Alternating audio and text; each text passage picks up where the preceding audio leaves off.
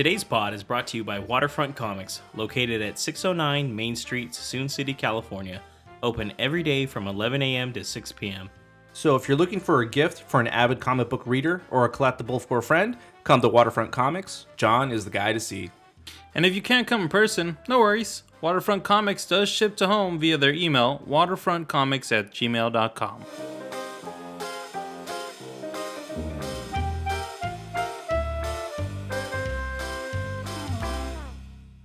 Hey, everybody, this is James, And Marco? And Nabil. and this is the Movie Pals Podcast, podcast number 68.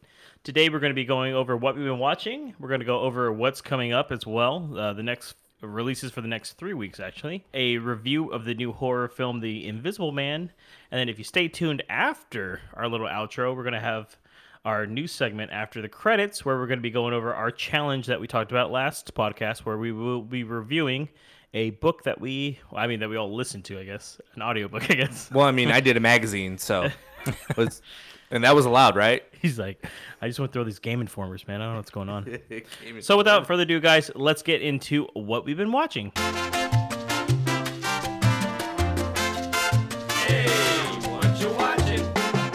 Okay, uh, let's do a little different here. James, what have you been watching?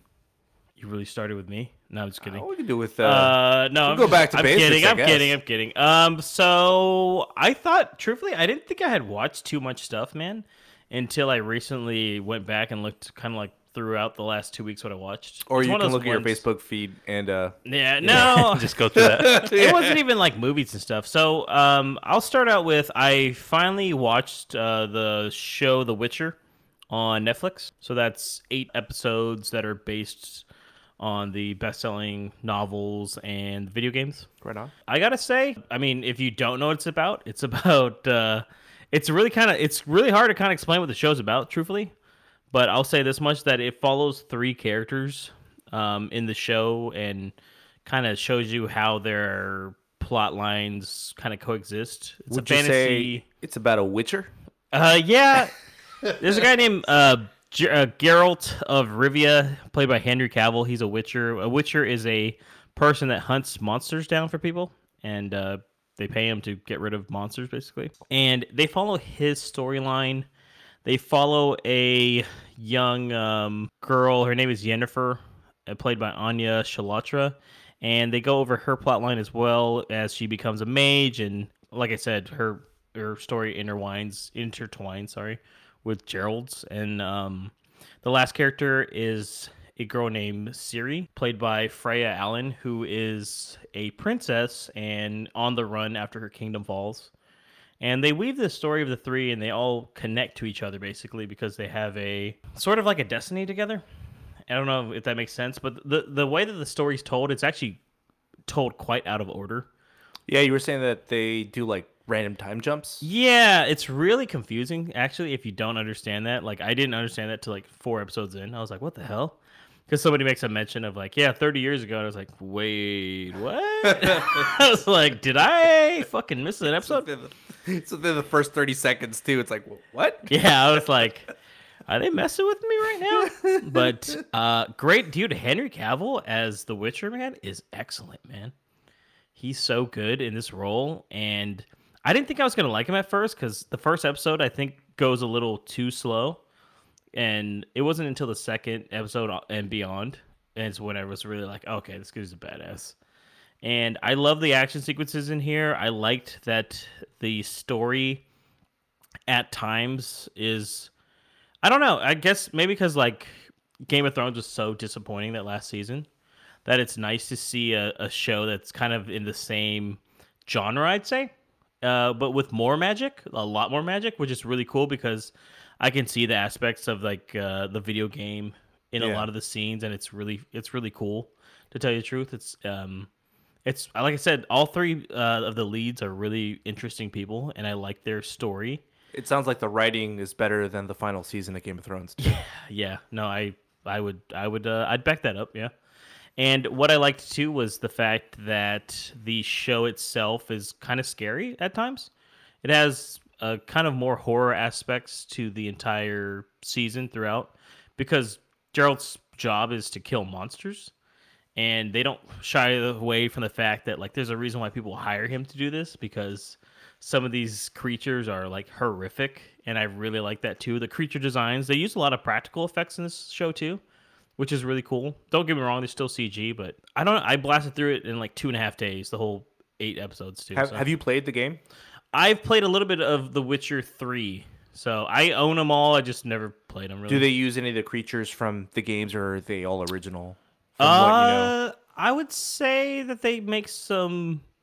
I don't know. I don't want to ruin it Oh, for okay. anybody Oh, listening, okay. but there's. I would say that they borrow some from Easter it, yeah. But the thing is, they use a lot of uh, from. I guess the show is more based on the book though, Hmm. which I've never read. And the I guess the first book is a lot of short stories, and that's kind of almost how this is told in a way because Geralt goes on all these little mini adventures leading up to like the big overall story. So I'm assuming it kind of follows that closer. Because of course the video game's a video game, but the book series is probably a lot more detailed. So, but yeah, I highly recommend it. Um, I was telling you, I think you would really enjoy the show. Yeah, you've been telling me about it. Our good friend of the pod, Scott Reynolds, has been telling us about it, and um, I think I'm finally gonna just bite the bullet and I think if you start watching shot. it, you'll see what I mean. And also, it's an easy watch with only eight, eight episodes. Yeah, And then I believe season two is. I know they're filming it right now. I don't know if it comes out this year.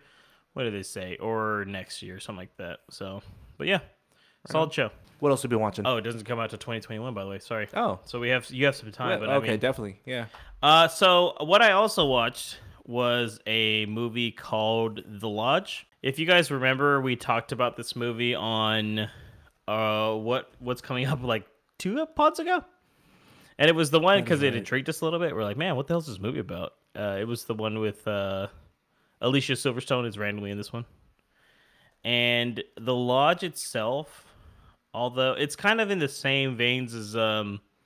I would say like Hereditary and kind of Midsommar to a point. How it's kind of a slow paced movie that slowly unravels and you kind of figure out what it's about throughout the movie and it doesn't there's a there's a twist to it too, which I actually liked quite a bit. Nabil likes twists too. Yeah, I know. Always, always a big fan of twists. What a twist! Uh, I overall it wasn't. I, when I first saw it, I didn't think because basically what it's about is a a son and daughter basically are. I don't want to ruin the whole movie. Like something happens to their mom in the beginning, right? okay, and their dad, who is played by Richard Armitage from the fucking Hobbit, by the way, uh, takes them along to kind of meet his like fiance girlfriend, right? Because some stuff was going down, you know. So it's like I'm slowly ruining the movie. So they go to a cabin, but the dad has to go to work, and he's gonna leave him up there with the the girl. the The thing is, the um the lady that is basically their dad's girlfriend is her name's Mia. Um, she it's kind of weird. It's kind of weird, but this is shown in the trailer, so you can see it. She actually belonged to a cult when she was a kid, where everybody killed themselves except her. So right off the bat, it's kind of creepy, right? Is- Their dad met her because he was writing a book about the subject, and then they fell in love, and that's kind of crazy. so they're stuck in the house with the, her for a week without their dad right before Christmas. Sorry, her name is Grace, by the way, too, which is kind of funny. Not Mia. Mia's the daughter. Um, and basically, they start just noticing weird things happening. Like Grace is walking around at night, like talking to herself, and she seems to she's heavily on medication, and obviously, is not quite over the traumatic event that she went through as a child, right? So. Surprise. Yeah, there's a lot of twists and turns in this movie. It's cool because the main kid, the uh, the son, is played. His name is Aiden. He's played by Jaeden Martell, who was from the um, It Chapter One and Two. Bill. Yeah, so he's Bill, but uh, in this one he plays the son, and the whole movie has. I think it's really smart. There's a very tense moment at the end where I was. It's hard to watch the screen because it gets pretty intense Oh shit. and I would say it's worth a watch. I don't think it's only in limited release. I don't think it's going to get a wide release at all for this one. So I would recommend. Uh, you guys might want to check. I mean, you probably Marco. It sounds like something The I'd bill want is to probably check this is probably a little bit too much for the bill. Is it a little gory? No, not really gory, but it's like a psychological thriller too. Yeah. I'll, I'll watch it with you, Nabil. Yeah. through yeah, we Skype. should watch them. We but I do it together. think I think you guys might find some aspects of it that are pretty good. Um, overall, I enjoyed the movie, but like I said, when I first saw it, it was more because I kept thinking about it afterwards, and I was like, man, because I went and took my girlfriend to see this, and she didn't quite like this one, and I, you know, I I wasn't shocked, but because at first I was like, I don't want to bring you to like a slow, quote unquote, slow movie, because it looked like it's one of those movies that plays out kind of slow, and truthfully, there are some pretty suspect uh, choices that are made in the movie, I think. And but overall, I don't know. I, I still I still enjoyed it, and it was one of those movies that, truthfully, if we hadn't talked about it on the pod, I probably would have like skipped it. So look at that, guys. Look at that. Our little section helped out. Yeah, it finally paid off. Look It at that. Finally, pay. I mean, we only did it once. I but know. That's what we're, that's what we're doing it a second time, guys. Fiend. Yeah, but other than that, that's all I've been watching so far. It's like I said, it wasn't much. There's little things too, but uh, what about you, Marco? What have you been watching? I've been watching quite a few things lately, uh, a bit more than I thought I was. I ended up finishing the Amazon Prime original Man of the High Castle. It was season four, which is the final season. It's a sci fi fantasy, and it stars Alexa Davalos as Juliana Crane, Rufus Sewell as John Smith, and Joel De La Fuente as Inspector Kido. I've talked about this show before, and basically, it's about an alternate universe in which the Axis powers, aka mainly the Nazis and imperialistic Japan, won World War II and basically took over uh, the entire world. And they've split the United States between those two powers. Um, by season four, the mystery behind the man in the high castle has been solved and essentially without giving it away the man in the high castle has been releasing these films that show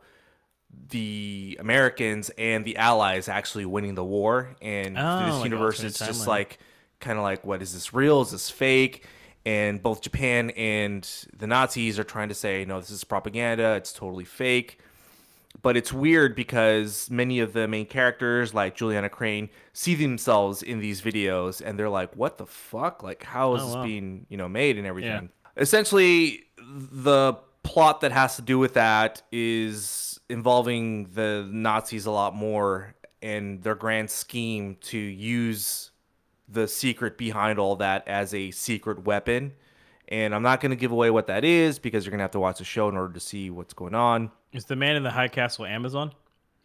Yes, his name is Amazon. Mr. Amazon. Yeah, Mr. We're Am- Mr. Amazon show is. where uh, the Americans won. yeah, Someone's like, he's nuts. um, meanwhile, while So the, this is the last season as well. yeah, it's the last season. It's only four seasons long, and each season's only ten episodes. I feel like it went on longer for some reason. I almost want to say the seasons? first season was like maybe twelve episodes, Okay. but don't hold me to it. To it, I'm pretty sure they're all about ten episodes long. Nice. And while the Nazis are busy trying to use this new secret weapon, imperialistic Japan is taking heavy casualties in the West Coast. They've mainly taken over the San Francisco Bay Area and all the Pacific Coast. And they're losing a lot of resources and they're being held back by the rebels a lot. So they're debating, or the government is debating whether or not to, you know, leave and go back to Japan or stay and stuff. And there's a little bit of a coup going on in the. In, within their government that they're trying to resolve and that's basically the gist of season four is just the the culmination of what's going to happen with the people resisting these two powers and mm-hmm. what's going to happen with the secret weapon that the nazis are working on i gotta say that the ending and the end result was actually pretty good it's not something too grandiose and it's not necessarily a happy ending it leaves it kind of open for you to see like where these characters are to go after the events that happen in this episode. But I really like how they take the character of Juliana Crane from the first season to this season, where she's someone that's just drawn into the middle of this whole situation because her sister was part of a weird resistance that is trying to fight off uh, the Axis powers. And she starts off being very afraid and very much a victim, and then she turns into like a really strong character, a leader, someone that takes charge. And it's although it's a slow burn from the first couple seasons, it really is worth the payoff to see like what her role is in this whole situation. Overall, if you're a huge fan of sci-fi, like I've said before, you'll you'll enjoy the show. the The book that it's based on was written by Philip K. Dick, who also did the book that's based off of um, Blade Runner, and the show is also produced by Ridley Scott. So if you're a fan of any of that, then the show is for you. It's only you know four four seasons, like I said, and although it's a slow burn the first couple seasons, the story overall is definitely worth it, and I think it's very relevant to today and may be enjoyable for some of you. Aside from that, I also started the Netflix original. Well, actually, I've continued to watch the Netflix original Narcos Mexico season two, which stars Diego Luna as Miguel Angel and uh, also stars Scoot McNairy as Agent Walt Breslin, I believe. Yes, Walt Breslin is his name. I really loved the first season of this show, and I'm or, I'm only three episodes into the new season, and I'm loving it too. It's basically Diego Luna's character Miguel Angel dealing with the growth of his drug empire and now trying to figure out how to expand his operations even more, all while dealing with a shortage of money because apparently moving from the weed business to the heroin business, the money flow or the cash flow is a lot slower due to the fact that there's a lot more money and it's harder to transport. And in which case, it's causing some of his associates to challenge his power. So he's going to have to deal with that. And that's pretty much all that's going on right now. The cinematography of this season so far is really great. They have some great panoramic shots. Uh, they have some great action sequences. This last episode, episode three, had a really intense shootout that was just uh, out in the open field. And it was just done so great. It was action packed. Loved it. Uh, it seems that they've really grown the budget a little bit more for this season. Nice. If you're a fan of crime dramas involving drug cartels, then this is something I highly recommend. Very specific. Very specific. Yeah, uh, of course, because there's a lot of uh, Spanish characters, and because it's you know taking place in Mexico and Central America, there is a lot of subtitles, so you do have to read, you know, English subtitles. I'm already giving Marco the no. Fifty percent of the time. I'm Um, good, sir. Thank you. But then you have characters like Scoot, Mc, McNairy's character that you know speak, speaks English. They do a really good job with the Spanish slang, I must say. Uh, when I'm just watching it, I'm just like, holy shit! They they really did their homework with this as far as how each dialect works because you're dealing with people that are working in Mexico and also you're dealing with Colombians and people from various regions of of Central America. So to differentiate the different dialects is also pretty interesting. But uh, yeah, it's on uh, Netflix and each season's only 10 episodes. Uh, I do recommend probably watching the original run of Narcos because there are some cameos from those characters and there are some intertwining stories that kind of sync up and it helps further explain the story. And lastly, just a really quick shout out. I've also been watching Better Call Saul season five. It's great. It's the uh, sequel slash prequel show to Breaking Bad and you're finally starting to see uh, Bob Odenkirk's Jimmy McGill, aka aka Saul Goodman, really embrace the character Saul Goodman and start to go down his slippery slope of becoming a quote unquote criminal lawyer. Um, it's on AMC on Monday evenings right now. Yeah. And I highly recommend watching the first four seasons, which are on Netflix right now. It's an excellent show. I think it's up there with Breaking Bad as far as its as far as its quality goes and the writing I would and agree. yeah. and the expansion of these characters like Saul Goodman and also uh, Mike Ehrmantraut is also interesting to kind of explore. So highly recommend it. Another crime drama. I'm into crime dramas and sci-fi lately. I can but- tell, man. You got the yeah. serial killer eyes on you, bro. I know, right? I did. I did all those documentaries too on serial killers You're and like, stuff. So They're people too, bro. He's in a dark place now. yeah, I can tell. Jesus. Exactly. God. But yeah. Nothing but uh, I can see his cross tattoos. his- you can see Kinda- the tear, the kind of freaking me out. right I didn't here on my realize. Marco wore makeup to cover that shit before. But that's uh, yeah, that's all I've been watching. What about you, Nabil? What have you been watching?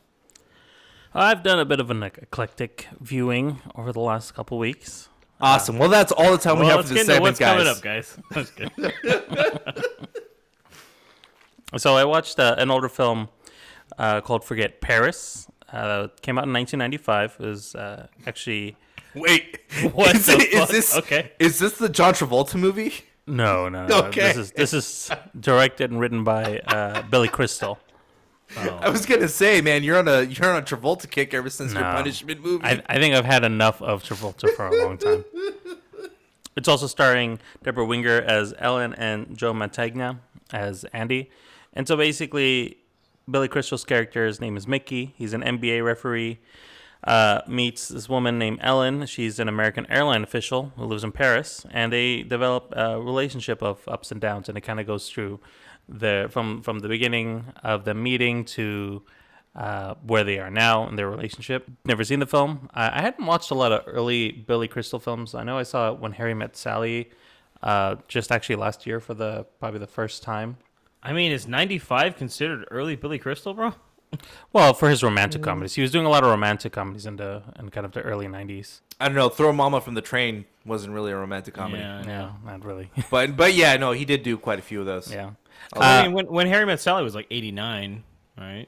I think it was like 90. Was it 89? I thought it was 91. Uh, I'd never seen the film, and I thought I thought it was actually pretty pretty funny. I I, I forget how funny Billy Crystal actually is. Yeah, yeah, Yeah. he's he's hilarious. Dude. Yeah, I, you know the writing was really funny. It, it, you you'd look at, you know, he's he's very uh, confident in in the film. This one, and he, as as he was in When Harry Met Sally, um, as a character, and you know, just kind of is set in his ways in this film, and wants and but is is finding love and is trying to find a middle ground without having to change too much about his life. So it is an interesting little story. Uh, I I don't know if I I care too much about the plot overall, but I did think that the relationship seemed a bit believable. The writing was really good, and the way they told the story was was basically it was a bunch of friends that got together, having they were they were um, meeting for like a pre uh, somebody's friend's wedding. It's like a pre-wedding dinner to kind of get together, and they were telling this the bride, who's is an unknown to the group of friends, uh, the story of uh, Billy Crystal and Debra Winger and how they met in this in this film. And so that was a very interesting take because they you're getting the interpretation from other people um, going through the story, and I thought that was a really smart way to uh, present the film as well. Have you, have you guys seen that film before? I no. I mean, I'm looking it up just to kind of look. I mean, there's a chance I might have seen this when it was on TV, maybe at one point. I've I know I've Um, seen it on yeah same I've seen it on TV here and there and I remember watching the trailer for it as a kid but I never got to and that's one of the ones I never got to see Because, Billy like, Crystal. Just the fact that he's an NBA referee is kind of Right. like hmm, A lot of cool. NBA stars from the '90s in there. That's pretty cool. Nice. I mean, was it? Did Did you just randomly find this movie and you're like, I'm gonna watch this? I was looking for an old romantic comedy, and we landed on. We, my wife and I were looking at HBO and just seeing what they had on there, and saw Forget Paris, and I saw it was Billy Crystal. And I said, you know what? I like When Harry Met Sally. Let me try this. It's not. I wouldn't say it's at that tier, uh, because Yeah. it is. It is still a better film When Harry Met Sally, but this is still an actually. Kinda I enjoyed it more than I thought. Yeah, it's kind of cool he directed it. Would Yes, you recommend it, Nabil? To I would if you, if you're a rom-coms? fan. Yeah, if you're a fan of romantic comedies in general, I'd say that this would be definitely a, a must watch. Honestly, even if you're not a fan, if, if it's it's funny just listening to some of the jokes that uh, that kind of just coming off, and they don't feel too dated. Um, there's you know there's a couple jokes here and there, but it's actually not from Billy Crystal. It's some of the side characters that make some off color jokes Yeah. but it's it's quite entertaining. I, I was surprised at how much I liked it. Um, I've also watched the the show that, that got a lot of hype last year uh, on Netflix called The Politician, and uh, this stars Ben Platt and uh, Gwyneth Paltrow and Lucy Boynton. Boynton. Basically, the story is around a student who's in Santa Barbara in some some private school in Santa Barbara, um, and he's basically known since he's since a kid, since the age of seven, that he wanted to be, or he's going to be, the president of the United States. Uh, but first, he's got to go and prove his stuff by basically becoming the school president and uh, at his school. And you'd think that that would be, you know, pretty straightforward premise, but there's a lot of political, um, I mean, crap that that happens with it. It's a lot of turmoil. There's um, relationships that are manipulated for him to to uh, get to the top. There's kind of a, a sense of of loyalty to his family, but also f- bitterness towards each, resentment towards some of the family members, and and him succeeding. Um, I mean, the film when it start, the show when it starts, um, comes with a, a, a sensitivity caption because uh, there's there's uh, some mental health issues that are brought up in the first episode, and somebody uh, commits suicide, and it's Jesus. it's- yeah, I thought- Is this a comedy or a drama? pretty dark. it's it's like a dark comedy. I mean, Ben Platt is known for um, uh, wasn't he in uh, a musical or something, right? Yeah, he was. He was. Uh, I Yeah. can't remember the name of it, but I, I will tell you, I watched it all in one day. It was just a random watch. Uh, it was on like on a weekend, and I was laughing the whole time. As dark as it was, Damn. I it was hilarious. This guy got some, a lot of hate Yeah, behind it. there was- there was- I both was- of you, guys- both you guys are. Wow, We're in some dark I know it, it is. It's a very dark show, but it's for some some for some reason just like so captivating. I wanted to see what Kid happened kills next. themselves in the beginning. It was like, It was a bit surprising to see the suicide, but then what they do to, to Nice. approach it because it's it's uh, uh, one of the main well supposedly the main character. Uh, it still ties into the rest of the show, and I'm not gonna lie to you though, Nabil. I've never heard of the show for as much hype as you're telling me it had. yeah, it was it was well at least when I say hype, I should say it was really big deal on Twitter for a while when it, when it first came out. So Oh, a day and a half. Okay. um, Whatever. But I, I, I mean, I thought it was a great show. There, it looks like they're making a second season, um, and they do lead up definitely the way it ends uh, to set it up for a second season. Um, I honestly think you you might like it, James. Um, I think Marco, you might like it more than James would probably. Oh, he was in. The, by the way, uh, Ben Platt was in Pitch Perfect one and two. That's, That's what it was. Obviously, yeah. how can I forget He that? he doesn't do any singing, uh, just so you know. I'm gonna skip it then, sir. I'm just kidding. but it's very intriguing just because the whole thing is that it's all the drama that's happening, but they're still in high school. Uh, so this whole there's no real stakes in it except for I guess being class president or, or school Wait, president. what, uh, so wait, is this like? Are they aware that there's like a 27 year old trying to play as like a high school student kind of? Uh, I mean, no, ben they're, Platt is. they're supposed to be kids in here. They're definitely supposed to be like 18, 19 year olds. But I will Ben tell you, Ben you, Platt is losing his hair, son. you could you could see all the characters and know that they're not in high school for they sure. got that six o'clock shadow. What's up? They're they're going that uh, 90210 route. Yeah, smoking cigarettes and shit. Yeah, we're cool. What about it? uh, it looks intriguing. I mean, how long is each episode? Uh, it's about like 45 minutes, 44 minutes, and I think there's only eight episodes in the whole season. You you lost James. I know he's like, I'm done, son. It was 20. I mean, I, I was just like that. I'm not okay with this. I was like, ooh, one of the episodes is 27 minutes. I guess I'm not okay with watching this. I will Uh, tell you. where's the streaming? You, it's on Netflix, and I will tell you, you'll definitely make your decision if you want to continue watching after the first episode. Because I wasn't so sure about it. Um, that's why I hadn't watched it for so long, and then suddenly, well, I mean, got the suicide episode. thing is just kind of it's intriguing to me. So yeah, it's it's. I might have to take a look. You know me. He likes the dark history. Um, and um, and besides that, I've also seen the show on HBO that's uh, called Avenue Five.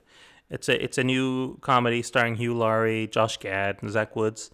Um, basically, Hugh Laurie plays a space captain uh, of the sh- cruise ship in space called uh, Avenue Five, and he's basically trying to get along with a bunch of other people that work on the cruise ship um, and the the passengers, and the ship essentially gets stranded in space. Something happens, and there's supposed to be it's supposed to be like a 30 day cruise or something like that, and it ends up being a three year cruise uh, because some something happens and it throws them off their trajectory, and it's going to take longer for them to get back home. And so you're dealing with the chaos and the fallout of that whole thing on the cruise ship and on Earth with people trying to find a way to bring him back sooner.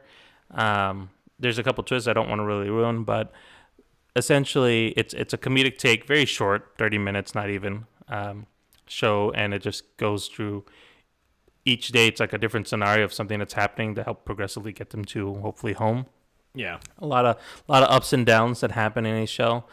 My wife really enjoys it. I'll say that much. She thinks it's hilarious, and I, like I said, I, I do find it funny, but I, I just haven't found a connection to it to say that I really want to keep watching it. It uh, sounds like really bad writing. Hey, yeah, I Just was, from what you're think, telling yeah. me. I think the delivery is is probably better than what the substance is. You know, like Yeah, Hugh Laurie is and- funny, um, and so is Josh Gad. Like they they do a good job with the characters. They're a bit the extreme versions of the characters, I think, too, of maybe what they're supposed to be portraying, or or, maybe they're trying to punch it up. But uh, yeah, I just I just kept thinking Orville every time I saw the trailer, and I was like, oh, but I already watched Orville. But so- yeah, it's not even like Orville because Orville, I could tell, is you know, well at least when it started, it was intentionally being a certain way to to, to spin off of Star Trek, and that's not what this is Right. being at all.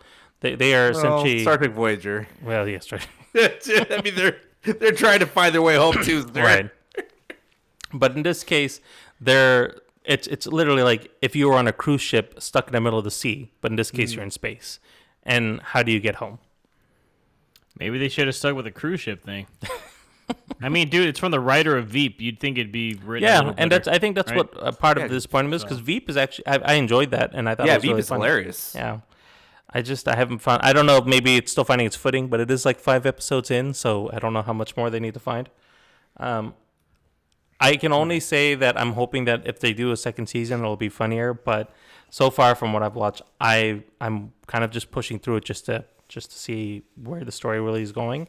But there really isn't a lot of room for it to go if the ultimate end game is to go from space to get back home. So, yeah, I, I don't know if I can really I don't recommend think. it. Yeah, I don't think this one's even performing well. I, I highly doubt this gets a second season. Yeah, but that's what I've been watching. Okay, so that's cool. We got a mix of everything just about this time around. Uh, let's get into what's coming up. Coming soon To a theater near you. So, guys, for our what's coming up here, it's going to be for the next three weeks. Anything from now until our next podcast, which is on um, uh, March 23rd. Jesus Christ, whole month. Basically, we're uh, if you guys are new to this segment as well, we each take a turn to go over a new release that's coming out. We tell you about what the movie is, directed it, stars, synopsis, and we kind of just bullshit about it. Really, truthfully, there's really nothing more to that. Yeah, we just basically Apparently, like people like the last one, so here we we go. It's gonna be Maybe you'll find something that you like. Yeah, maybe you fine. So we'll start off with uh, go Nabil, me, then Marco, and we just keep going, and then we'll stop when we stop. There's really there's no there's no rhyme and reason to this section, guys. it's just a lot of fun. So go ahead, Nabil. All right, so we're gonna go first with the uh, upcoming releases for the week of March 6th. That's just Friday. Uh, first up, Onward. 84% Rotten Tomato, directed by Dan Scanlon. Stars Tom Holland, Chris Pratt, and Julia Louis Dreyfus. The synopsis set in a suburban fantasy world, two teenage elf brothers embark on a quest to discover if there's still magic out there. That is a terrible That synopsis. is so bad. it tells me nothing. I believe the movie's actually about them finding out that their dad's still alive. And I mean, gotta it's in find the out trailer. Yeah. yeah.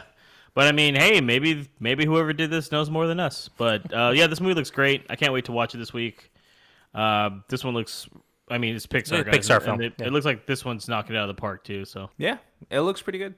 and also, come on, guys, fucking Tom Holland and Chris Pratt. Together, yes. Oh my, Star Lord and Spider Man. okay, you got me. You got me. Playing Disney. elves, sir. Say no more. Uh, brothers. yeah, it looks like it could be very entertaining Bill- and funny. Marco's biting his tongue. Teenagers? Okay. Yeah, it looks it looks fun. Jesus. The animation on it looks fantastic. So I mean, I'm looking forward to it. All right, so I have uh, the Way Back. This is directed by Gavin O'Connor, stars Ben Affleck, Janina Gavankar, and Michael Watkins. Uh, the synopsis is a former high school basketball phenom struggling with alcoholism is offered a coaching job at his alma mater. As the team starts to win, he may have a reason to confront his old demons, but will it be enough to set him on the road to redemption? Oh, I'm sorry. I thought I was reading the fucking synopsis of Ben Affleck's life. I know, right? I thought so too. It's definitely. I think, from what I understand, he actually made this movie because it was is a little redemption swan song for him. Close Yeah, home um, recovery. I mean, for the trailers, this movie looks really good too. Yeah, I actually do From what I've want to see this film. I do want to see this one as well. This would definitely be one of those um, catching on weekday kind of showings, but this one looks this one looks good. It looks really sad though. I mean, I want to support my man Batfleck. You know. Yeah. All right, so the next one is Spencer Confidential. This one's directed by Peter Berg, and it stars uh, Mark Wahlberg, Colleen Camp, and Alan Arkin. The synopsis for this one is: When two Boston police officers are murdered, ex-cop Spencer teams up with his no-nonsense roommate Hawk to take down criminals. Fucking didn't even s- put. What is, what is like no even- nonsense? You didn't even put the dude down. The other guy, the main character. Those are the names that came up. Those are the first three names. That's what I went off of. Yeah, top I mean, billing. Mark Wahlberg's a pretty big name. This movie there. looks terrible, by the way. Have you Oh, guys yeah, seen it it? is, right. it's coming out on Netflix. It's a Netflix movie. It's coming out horrible. same day to Netflix, so you know they don't I've- care much about it. I've seen stills and a poster. Yeah, you, you chose the wrong people for this one. I'm just looking it up. I'm like, me, uh, you know the other partners, the guy, the dad from Us, right? No shit. I didn't know that. Yeah, Nabil was like, "Fuck it," I just grabbed the first three. That's top billing, right? First three is Yeah. top billing. He's like, you know, Winston Duke, the main character. Fuck that guy. Yeah, we don't Wait, need it him. all stars Winston. Is he Duke, Hawk? everyone. yeah, he's Hawk. That's funny. Hey Hawk, let's go solve a murder. He's like, fuck it. I know he was in Black Panther. Say but hello no, to your mother for me. He's not on my list. It All just right. sounds shitty. I mean, it does. It looks pretty bad. I mean, Will I watch it on Netflix? Sure, why not? You know? Is there a chance? I mean, did I ever think I was gonna watch Six Underground? Nope, and Well, it happened. Yep, so exactly. I mean, I can't ever say that anymore. So Next up, uh, Sorry We Missed You, 85% Rotten Tomatoes, directed by Ken Loach, stars Kris Hitchen, Debbie Honeywood, and Ry Stone. Our synopsis hoping that self employment through gig economy can solve their financial woes, a hard up UK delivery driver and his wife struggling to raise a family end up trapped in this vicious circle of this modern day form of labor exploitation. this sounds like something that Bill would love to watch. It actually does. I This looked at it, I was sounds like, huh, so- I'd like this film. This sounds so goddamn boring. Man, f- I maybe we should say if these asleep. are like comedies or dramas or actions because I can't tell. I'd rather supposed be a just joke people figure it out. Oh yeah, you you know when you get there you'll be pleasantly surprised or very disappointed. Either way, you know, you heard it here first. I was expecting some laughs, sir. Yeah, they didn't say this one at all. Uh, I have. Uh, you know, I'm gonna skip this. I'm gonna go to First Cow, 91% Rotten Tomatoes. Directed by Kelly Reichardt. Uh, it's uh, stars John Magaro, Orion Lee, Renee Aberjones. Aberjones. Aber, Aberjono? Aberhon- Aberjono. Sorry. Wow. Fuck, we, uh, we we are so Uh, cultured I'm, here. I'm not gonna watch this movie. I'm. I'm just kidding. I saw a poster for this one actually. I like at the movie theater. description of this. Synopsis Two travelers on the run from a band of vengeful hunters in the 1820s Northwest dream of sp- striking it rich, but their tenuous plan to make their fortune on the frontier comes to rely on the secret use of a landowner's prized dairy cow. You know what? I want to see this now. I don't know what this is. saying. This sounds. Fu- have you seen the poster? It's I have. A cat- It's just a a cow. cow. Yep, Just, just sitting there. I, I've seen the the poster. That's about it. Yeah, I didn't know if it was a Chick Fil A poster or not, but I was like, okay, you got my attention. But uh, no, that sounds kind of nuts. Yeah. I don't know if this is like a is this a uh, foreign film or I don't No, I I, don't mean recognize they're, they're any in of the these states. I don't recognize any of these names. That's why. Yeah, neither did I. But it, Okay. it was an American Hey, film, independent. know. Yeah, I could have sworn it was like uh, an A forty seven film. A twenty four. A twenty four. There we go. There you Where, go. where'd I get forty? Where'd I get forty seven I made my own studio piece. I read my own numbers. bad. Yeah, A twenty four. Yeah, I could have sworn it was one of those. nice. Yeah, it Maybe I probably could is. be It wrong. probably is. Don't quote me on that. Especially since I'm making up my own studios along the way. so, all right, the next one is called "Run This Town." It's uh, at seventy one percent on Rotten Tomatoes. It's like it's a Jay Z song. Right. it's directed by Ricky Tollman and it stars Ben Platt. Ben fucking Platt's in this one. There you go. is, yeah. You know, Mina someone. Massoud, and Damien Lequy. Lequy? Keys. like he's All right, I'm gonna yeah. What you guys said. Synopsis for this one is an emerging political scandal in Toronto in 2013, seen through the eyes of young staffers at City Hall and a local newspaper. Is this the politician? What's going on? Or is Ben Platt? How does he doing this when he's only 17 in the other show? he might he might only be like 17 in this one. Damn, you're right. He's playing people younger than him. I mean, he's got really nice skin, guys. Sure. He does actually. I have no comment on this one. I don't know. I don't either. This sounds That's- I- boring as fuck. Yeah, I don't I what? don't know what to think about it. But you know, if he's in it, may, I I've grown to like him. So this might be a Nabil's already watch. warming up. He said he all he read was political scandal. He said, "Sign me It's up." my kind of movie, guys. Toronto. Well, no wonder he Uh, wrote this those whole people thing are on peaceful. high caps. Yeah. Bold. it's just straight. he put stars next to his ones. He's like, Nabil recommends this one. I don't know why he hasn't seen it, but here we go. Uh, next up is Extraordinary. This actually has 100% in Rotten Tomatoes. Uh, directed by Mike Ah- Ahem and Enda Loughman. Stars Maeve Higgins, Barry Ward, and Will Forte. Uh, synopsis. Very random. I know. That's why I, thought- I, I, only put this in because I saw Will Forte's name. Uh, synopsis Rose, a mostly sweet and lonely Irish driving instructor, must use her supernatural talents to save the daughter of Martin, also mostly sweet and lonely, from a washed up rock star who is using her in a satanic pact to reignite his fame. This sounds fucking bonkers. This film, the, the whole description what is just this goes called? a whole different way. Extraordinary. Yeah, it, it's intense. Wow. It looks funny. And also Wow. dark. That that the first half of that synopsis sounds pretty normal, and then the last half you're like, whoa, whoa, whoa, is this a Nicolas Cage movie? What the fuck just happened? I happened? mean, cliche satanic pact. I mean, you know, sign a me regular up. trope, right? Yeah. yeah, I How guess. original, you don't say. All right, and the last one here that we're going to talk about for the six is Beneath Us, directed by Max Pachman. This stars Lynn Collins, Rigo Sanchez, and Josue Aguirre. The synopsis is the American dream becomes a nightmare. I didn't even try. What the fuck was that? the American dream becomes a nightmare for a group of undocumented day laborers hired by a wealthy couple. What they expect to be their biggest payday turns into a terrifying fight for survival. But I mean, Who was the last actor, James? I don't, I don't know, bro. Josue Aguirre, Aguirre, Aguirre. Josue Uh, I mean, that seems pretty um, of the time kind of thing. Yeah. All jokes aside, I mean, I'm probably not going to see something like that, but prove me wrong, Josue. prove me I- wrong. That's that's one I'll definitely have to see a trailer to see if like if this is gonna be like something worth watching. Oh, or is it I'm of not. those I would be cheesy shocked if I ones? watched this and Marco's starring in this movie. I'd be like, okay, Oh, makes sense. there he Be is. like, Is it gonna I have one of those lifetime the last- channel feels to it, or is it actually gonna be last gritty? Two months. Uh, I don't know, bro. It's just TVMA during it. Oh shit. Fuck. Let's move on now to uh, Friday, the 13th of March. Ooh. Spooky. So this one starts off with The Hunt. Currently has no Rotten Tomato score. It's directed by Craig Zobel and stars uh, Betty Gilpin, Emma Roberts, and Hilary Swank.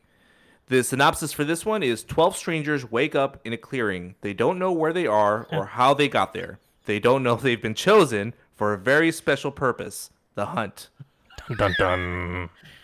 So I finally saw the trailer for this one, and it looks interesting. I mean, you know, I I, know it's it's a white been delayed. version of Battle Royale, I guess, right? Well, this film was supposed to come out in October last year, I guess, but there was some kind of controversy about. Yeah, President subject Trump homes? said something about it, and they were like, "Well, I guess we got to pull it, guys." Yep. Yeah, there's a lot of. So hey, if you guys want to see it, go fucking watch it. It's out on March 13th. They're giving you another chance to go see it. Check it out at least. Just It looks interesting. I mean, it looks fine. I mean, once again, it's one of those movies that's probably not that good from the look of it, and it's probably very predictable. But Yeah, agreed. interesting premise. I think it's based off of a book too, so interesting premise. Ne- next up, Bloodshot. No Rotten Tomato score. Not surprising. Director Dave Wilson. Stars Vin Diesel, Guy Pearce. stop right there. You stop right there. We're seeing this. Gonzalez. Uh, synopsis, and this is the best synopsis of the group. Ray Oh, God. Garrison, a slain soldier, is reanimated with superpowers. That's all you need to know, guys. Nothing else. name's Ray Garrison. Ray Garrison. Well, I mean, that's his name in the comic book too. so, Yeah. I mean, I know, but it's hilarious. yeah. I mean, it- it's very a comic. It's a very much comic book name. Too. My They name spoil is the Ray freaking movie Garrison. in the trailer again, though. I'm like, They guys. do, but I mean, I don't think anyone's even going for the plot. Still, you're literally No, going there to watch uh, Vin Diesel blow up like 1,700 times I mean, and come yeah. back. Again, trying The to effects his look pretty good. I gotta say, They do. They do. But Yeah. I was pretty upset when I saw the trailer the first time. I, said, you know "Well, what? When I what's the point first, yeah, when I first heard of the premise, though, I was like, uh, fuck that. But then I saw the trailer. I was like, actually, I kind of want to watch that. Plus, looks I, I like Guy Pearce a lot too, man. I do. I do too. He yeah. plays a, such a good bad guy all the time because he's such a douche. like the way that he plays his guys, like he's basically playing the same bad guy from Iron Man Three in here, right? I mean, Yeah. yeah. right, basically. He he controls. I mean, all. apparently Doc Ock is in this too. Yeah, we saw So- the. I forgot they're wearing the exosuits. You're gonna pay for my family. Family. I mean, my wife. All right, guys. So uh, next one is I still believe. Uh, I can't believe uh, Nabil left this one on here. I left this because of because of the star, just for you. James. Directed by Andrew and John Erwin. This stars KJ Apa, Britt Robertson, and Melissa Roxburgh. Uh, true life story of a Christian music star.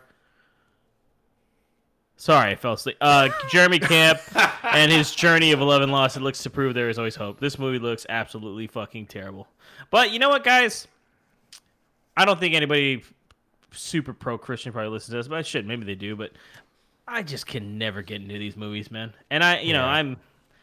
I don't. I'm not the target audience for these, and I get it. It's for the people that maybe see two movies a year and they get to see this one, I guess. Probably. It sounds like a made-for-TV movie again. It does. Don't get me wrong. I like KJ Apa a lot too because he's uh, Archie in Riverdale, and I'm assuming that's why Nabil left That's it why I in. left it but um, this, Mm, I don't know. I don't. I don't. I you know, hey, you can do whatever you want. I don't particularly like movies that are super preachy, and this is one that comes off as that after watching the trailer. So. Uh, I mean, it'd be a skip for me, but I, I can totally see why some people like to watch movies like this, and I'm not saying not to see it, obviously, but just not my cup of tea. That's all. Next one on the list is My Spy, sitting at 67% on Rotten Tomatoes. is directed by Peter Segal. It stars Dave Bautista, Chloe Coleman, and Parisa Fitz Henley. The synopsis is a hardened CIA operative finds himself at the mercy of a precocious nine year old girl having been sent undercover to surveil her family. I like Dave Bautista too, but I, I don't like that he's getting into like He's going into That- early rock mode. Well, basically Vin Diesel mode too, bro, Yeah, and Vin? Diesel, yeah, where they do these weird the Tooth Fairy bloody movie. kid family Hey, films. He's he's got to just knock him out real quick and then just get back to business. Yeah, Kind of, but what's the thing is, he's already proved that he's been in serious movies. yeah, So that's what I. a I. I mean, the other guys kind of were doing bullshit movies for a long time. Then they did these kiddie ones, and then they jump into another one. And I, it's so it's so crazy because, dude, uh, he was just in that movie last year with Kumail Nanjiani. yeah, The um, which I thought was hilarious, and it almost seems like this is just a toned down version of that movie, I agree. which is kind of funny. It's like, dude, like, oh, he's also like a cop or agent, then he gets discovered by a normal person. He's just trying to get paid, guys. I guess. But I mean, I really liked him in the last James Bond movie, and I really liked him in uh, his small little role in uh, Blade Runner 2049. So it's stuff like that. Like, just do more of that crap, dude. Right? Next up, The Road's Not Taken.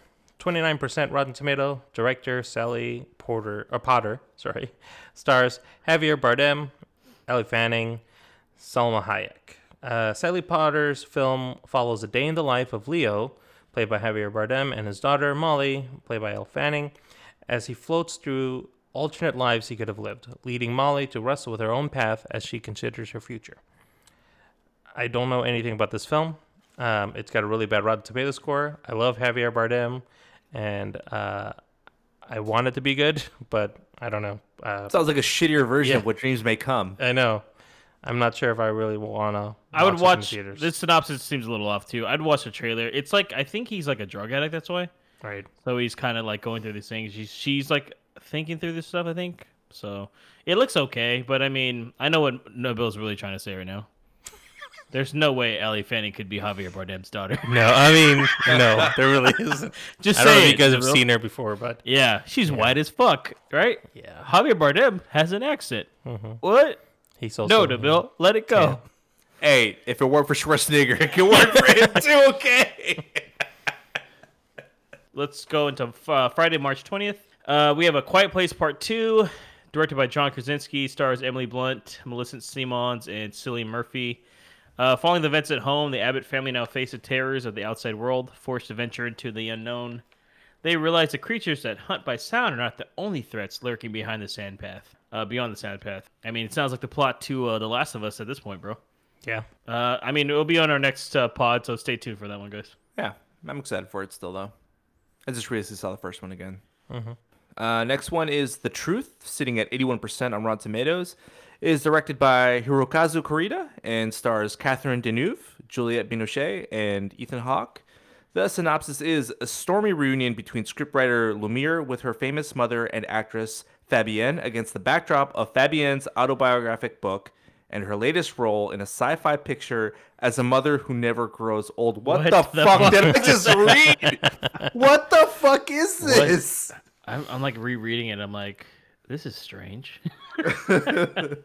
My my mind was just like does not compute as I was reading this. But then you realize Ethan Hawke's in it, and you're like, no, That's this the probably only makes reason sense. he even put Sounds that shit in- this in. is probably why it makes sense.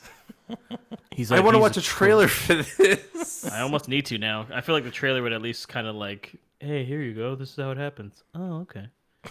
Good God. Finally, Blue Story, 92% Rotten Tomatoes.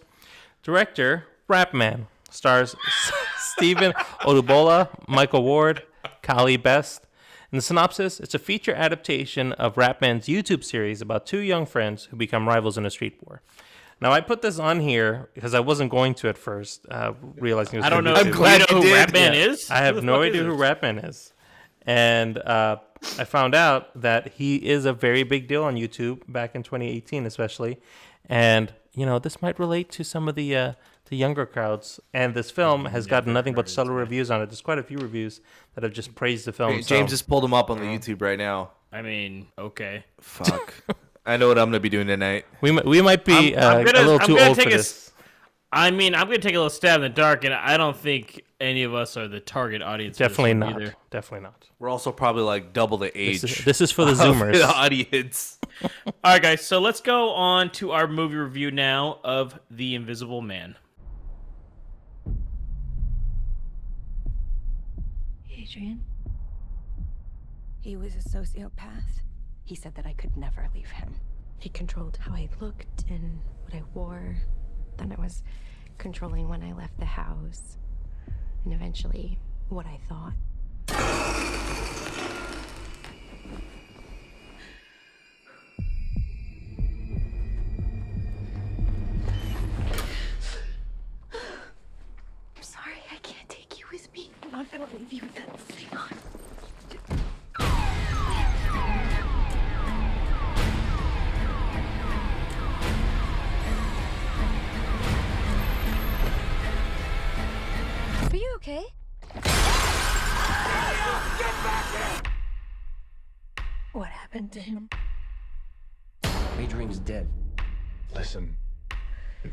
Freedom back, okay? All right, so uh, the IMDb description is when Cecilia's abusive ex takes his own life and leaves her his fortune, she suspects his death was a hoax. As a series of coincidences turn lethal, Cecilia proves works to prove that she is being hunted by someone nobody can see. This is directed by Leigh Whannell, who did uh, Insidious Chapter 3 in 2015 and Upgrade in 2018. This stars Elisabeth Moss as Cecilia Cass, Oliver Jackson Cohen as Adrian Griffin, Harriet Dyer as Emily Cass, Aldis Hodge as James Lanier, uh, Storm Reid as Sidney Lanier, and Michael Dorman as Tom Griffin. Before we go into the A&A, I want to ask: Are you guys familiar at all with any of the previous Universal classic films on Invisible Man, or have you guys read the Orson uh, the book by Orson Welles? I have not. It's a no to neither. I mean, I've seen clips and scenes here and there from the original Invisible Man, but I've never actually watched the movie or uh, read the book. Nice. Uh, what about you, Nabil? I believe I saw the Invisible Man that came out. Was it in the nineties? Um, Are you talking about the Chevy Chase one? I don't think that counts, bro. Yeah, that's not technically a Universal. That was like a No, side one. Not. He's like, I Man, saw Hollow Man. of is close- Invisible He's Man. like, I saw Ho- I mean, Man that is works close too, enough. right? Hollow Man works too. I almost mentioned those two, but Yeah. I mean, no, uh, I, I, I, I mean, I know of the story, but Yeah. not to this extent with, with, especially what this film was. Now, Yeah, I've, I've never read the book. I know it's, I mean, it's obviously a very popular book. And uh, movie wise, I've seen most of these. Not, I've never seen the Invisible Woman and shit like that, or Invisible Agent. But uh, Invisible Man, Invisible Man Returns, and Invisible Man Revenge, I've definitely seen. But the other two, I didn't even know about Invisible Agent and Invisible Woman, tell you the truth, until after the fact. I was like, oh, okay. or the bad. Revenge. Yeah, no, that one's uh, it's kind of weird because he's he's not a he's not a nice person. So, so, no. uh, so I'll start out with you, Marco. Uh, yay or nay? I got to go with an A on this one. Uh, the movie was basically everything I thought it was going to be. Very predictable, questionable decisions left and right.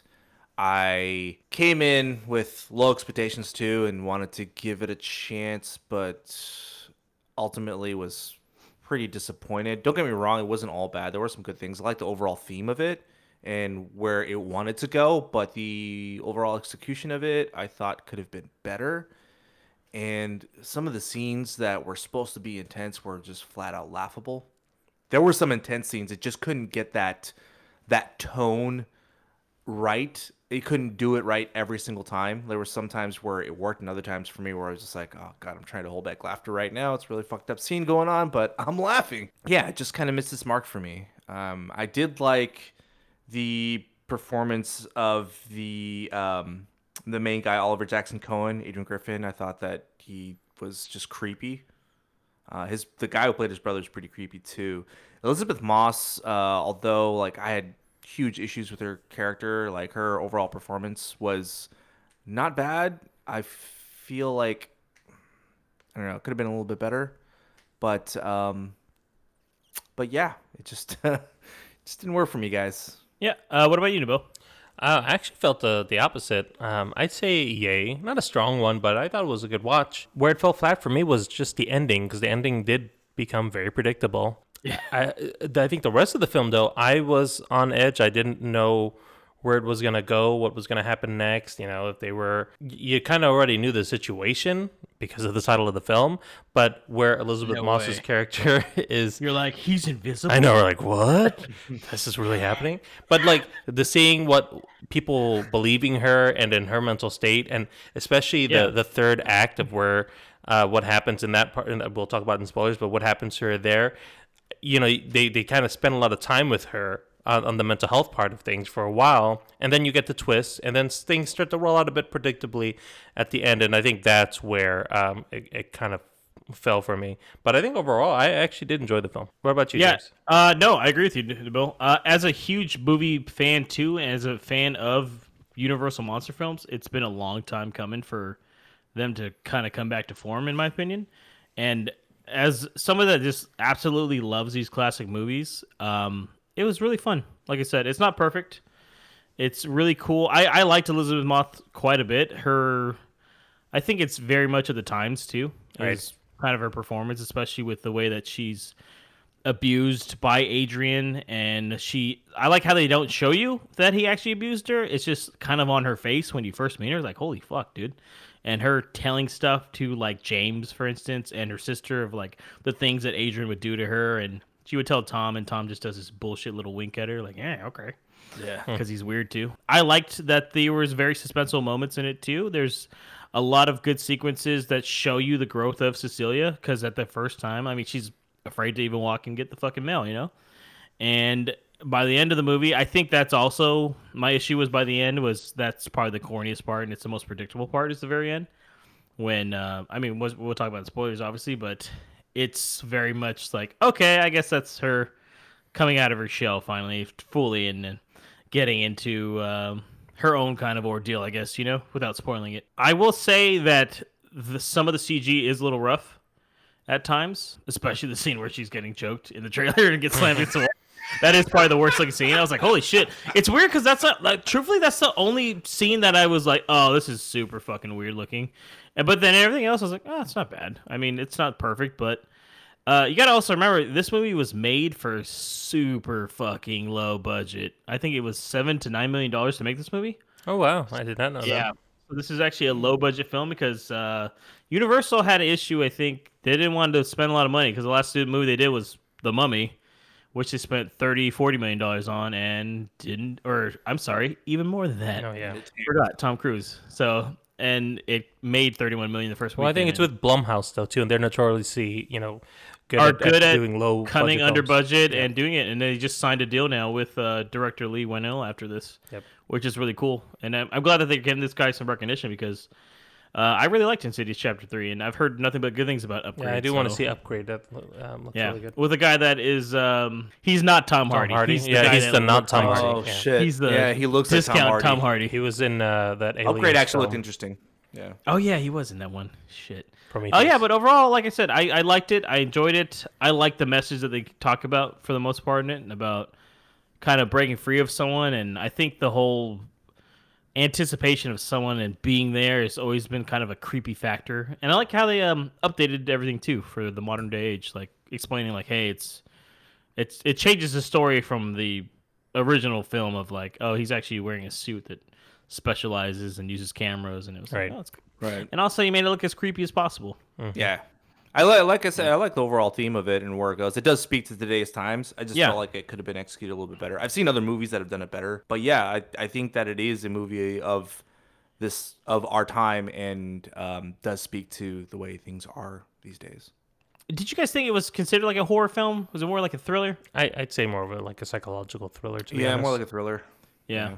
I like when she was going nuts. right. Sorry. I mean, It's she was. It's so Elizabeth slowly Moss. goes a I'm little like, crazy. she's just going crazy, isn't she? So, you know, guys, let's jump right into spoilers because there's too much to talk about in this one Yeah. without spoiling it. So, if you guys haven't seen it yet, uh, hold off. I mean, it's it's doing quite well. So, take a look at it or wait for it to come out. But just, uh, I wouldn't want to spoil these quote Or unquote just wait for it for to stream. Yeah, I wouldn't wait for you to twist here. I mean, that's Marco's opinion once again, but um, just hold off and get to our outro, and then listen to our other segment. It's a secret. So yeah.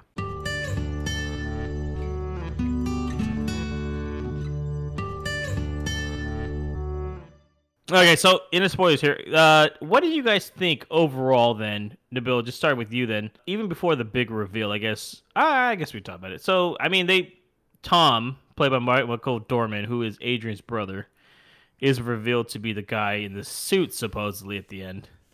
So I I thought it was a good twist. It's not what I was expecting. I did expect that Tom was involved, and Yeah. I was like, you know, I don't believe his ass at all. But um, Yeah. I didn't expect him to have that twist in there where he was in the suit.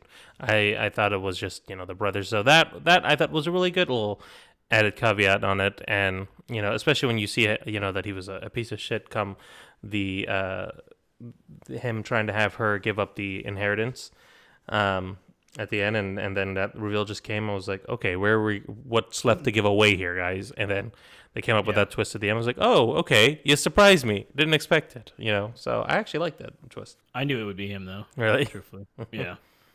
I was like, it's gonna be the brother, and then, but I mean, I, I, I think the whole point is like he's being manipulated, and maybe there was two of them at the time because I, Mark and I talked about there was other suits in that. Uh, Right.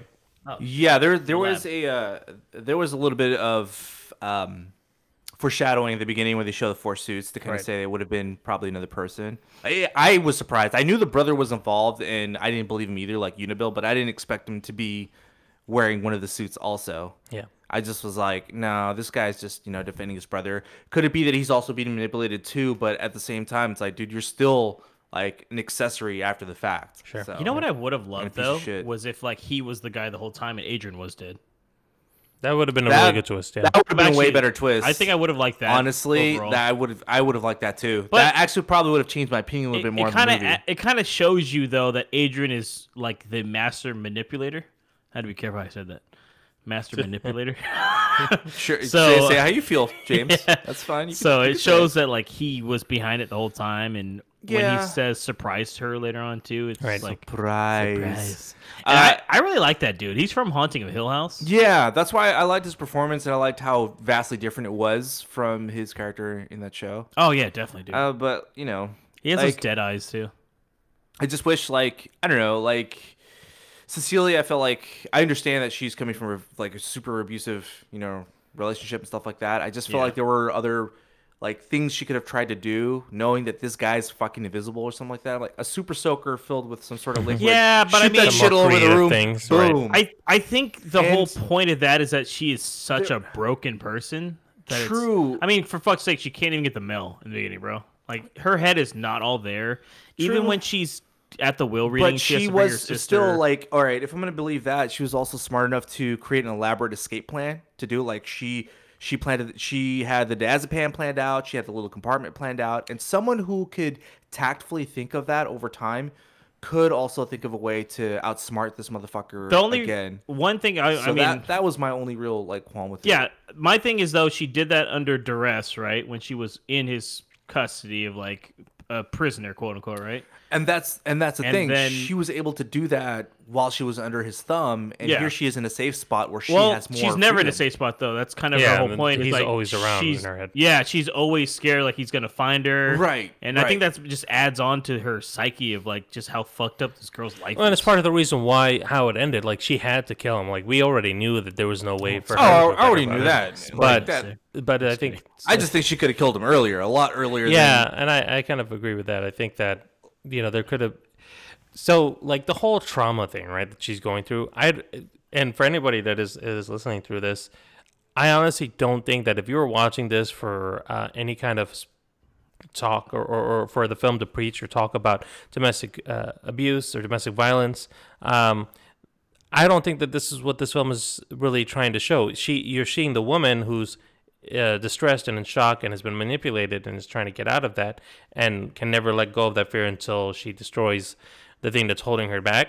But it doesn't really do anything with the uh, idea of domestic abuse and and really trying to solve to it. Like James said, you know, they don't really talk about what happened or or really what the trauma she was dealing with. It's more just that she's scared that he's still around and I think also that he him you know even though she she's fearful of it, I think they use it more creatively. They use it more of as a as a horror trope, you know, as in the force to help moving her forward to to keep this in there rather than it being like a, a part of who you know her her who she is. Because it, it kind of just leans into saying that nobody's believing her so she's just going crazy from that on top of the fear that she's already doing. So i think that's where they use the um, kind of the domestic abuse thing is is more of a something to help push the story along for her fears of the man that's already you know the killer that's out there kind of thing. I kind of liked how they y- use that you know domestic abuse thing as a form of like horror aspect because it is Right. I mean, I I don't know what that's like, but I'm pretty It sure it seems must be pretty fucking yeah. scary for someone. And I do like how it speaks to today and how there's powerful men like Adrian that are super rich and have resources, or maybe are just very well liked and are really good at manipulating you know people around them and uh, gaslighting her. But and I know Big these are two yeah. vastly different movies, but I did bring this up to James too. I understand vastly different movies, but still almost around the same type of uh, theme as far as thematics go. Where uh, Midsommar did a better job with the whole gaslighting thing, and with the way that that character reacted to to those things. Right. She just seemed a little like she just seemed to make smarter decisions than this character. You know, if if I'm saying that correctly, but um, Like you said, I- though, I still I still think films. that that whole like abusive nature thing worked as far as the horror aspect because you know it's like people go through that shit and it's kind of nice that they're speaking to those audiences and saying hey we understand where you're coming from and stuff like that i just felt like her uh, her character cecilia's character was smarter than some of those decisions that she made based on what i've seen in this movie No, it makes sense. But I mean, you got to think Midsommar too. She's surrounded by people that want to envelop her into their community. Yeah. True. She's a much stronger footing on stuff when, you know, it's apparent that her boyfriend in that one is very much an asshole. Yeah. Especially the director's cut, guys. Check that one out. Um, Adrian well, in this one, I, it, I got a question real quick. I don't know if I missed this or some shit, but what is her fucking relationship to James, by the way? I I want to say that she's a friend of the sister. Yeah Is that what it was? Because they're both cops? Yeah. Was her sister a cop I think her sister's a lawyer that works with cops and Yeah. she knows James. Is that what it was? Uh, That's how I understood it. Yeah. Okay. They didn't really Yes. explain it explicitly, 'cause but I- that's how I, I interpreted it. Because at first I was like, "Is she sleeping with her sister?" Yeah, I thought was they were like, together Why do they live? something. Why do they live separately? Yeah. And then I was like, "They're very close. She's sleeping in the bed with the child." I mean, I was like, you know what? I'm gonna say I kind of like the fact that they didn't use that cliche that it was someone that you know her. "No, sister no, was no romantic." Yeah. It was uh, just no, no. It was I like just that friend. too. Yeah, puts on I like, like, I like that actor too. By the way, liked. I like that actor too. By the way, Yeah, he did Hodge. really good.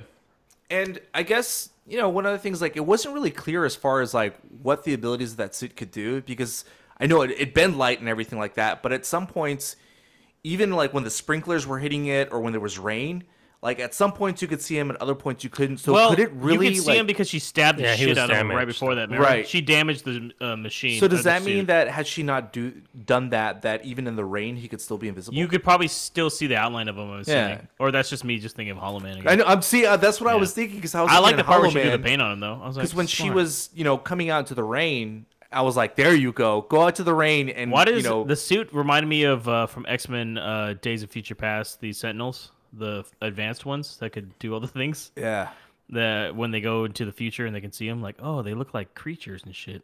Oh god, it was a creepy suit, man.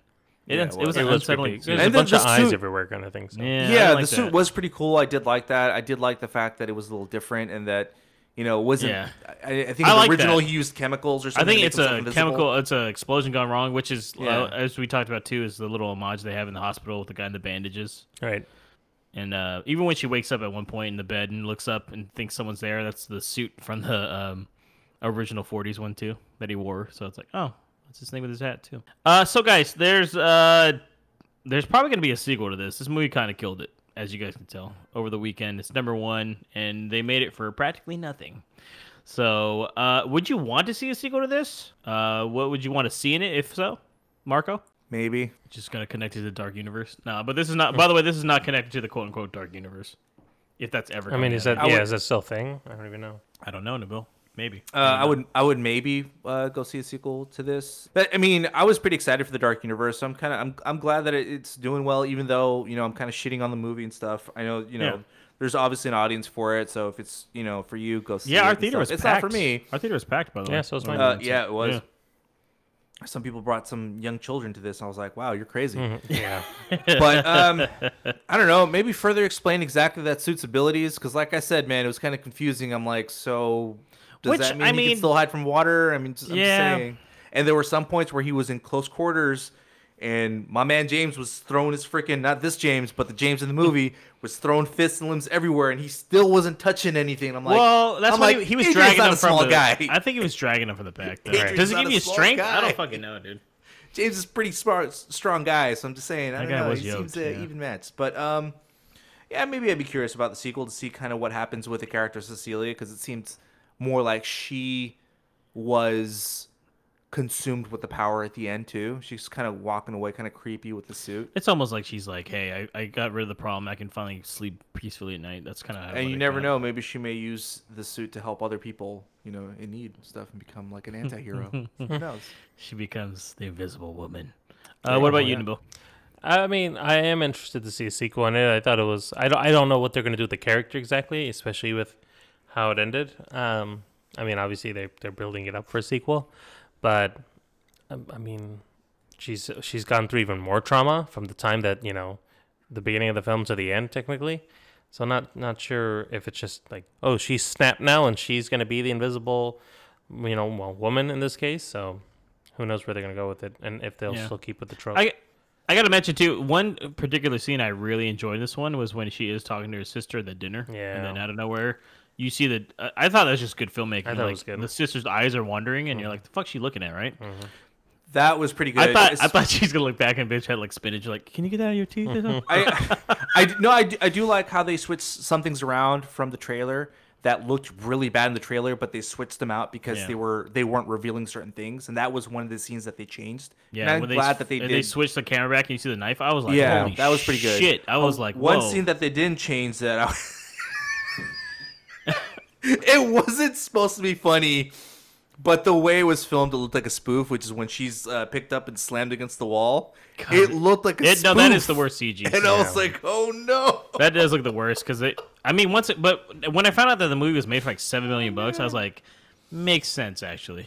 They're doing what they Every- can, right? Yeah, this wasn't a hundred million dollar movie like The Mummy, where it looked fantastic. I was like, oh, okay. I didn't realize this was so fucking low. I didn't realize it was so low budget. Yeah. Especially, I mean, I mean, that questionable how much they paid Elisabeth Moss then, right? So I was like, oh, The action sequences when he was taking out the uh, the cops and security guards was pretty cool too, though. Yep. I like I mean, whole if- hospital scene was if someone couldn't see you, you literally could walk up and start blasting fools, bro. Yeah. God, that was pain. I couldn't look at certain scenes where she was cutting her wrists and shit. I was like, ugh. that was intense. I was like, Bill's gonna look away on this part. Too. it, it was pretty bad.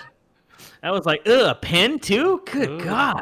Right? I have one of those too. I'm like, oh God. All right, guys. So I mean, overall, last things. I mean, I, me and DeBill liked it. I know Marco didn't enjoy it, but he did like aspects of it. So Yeah.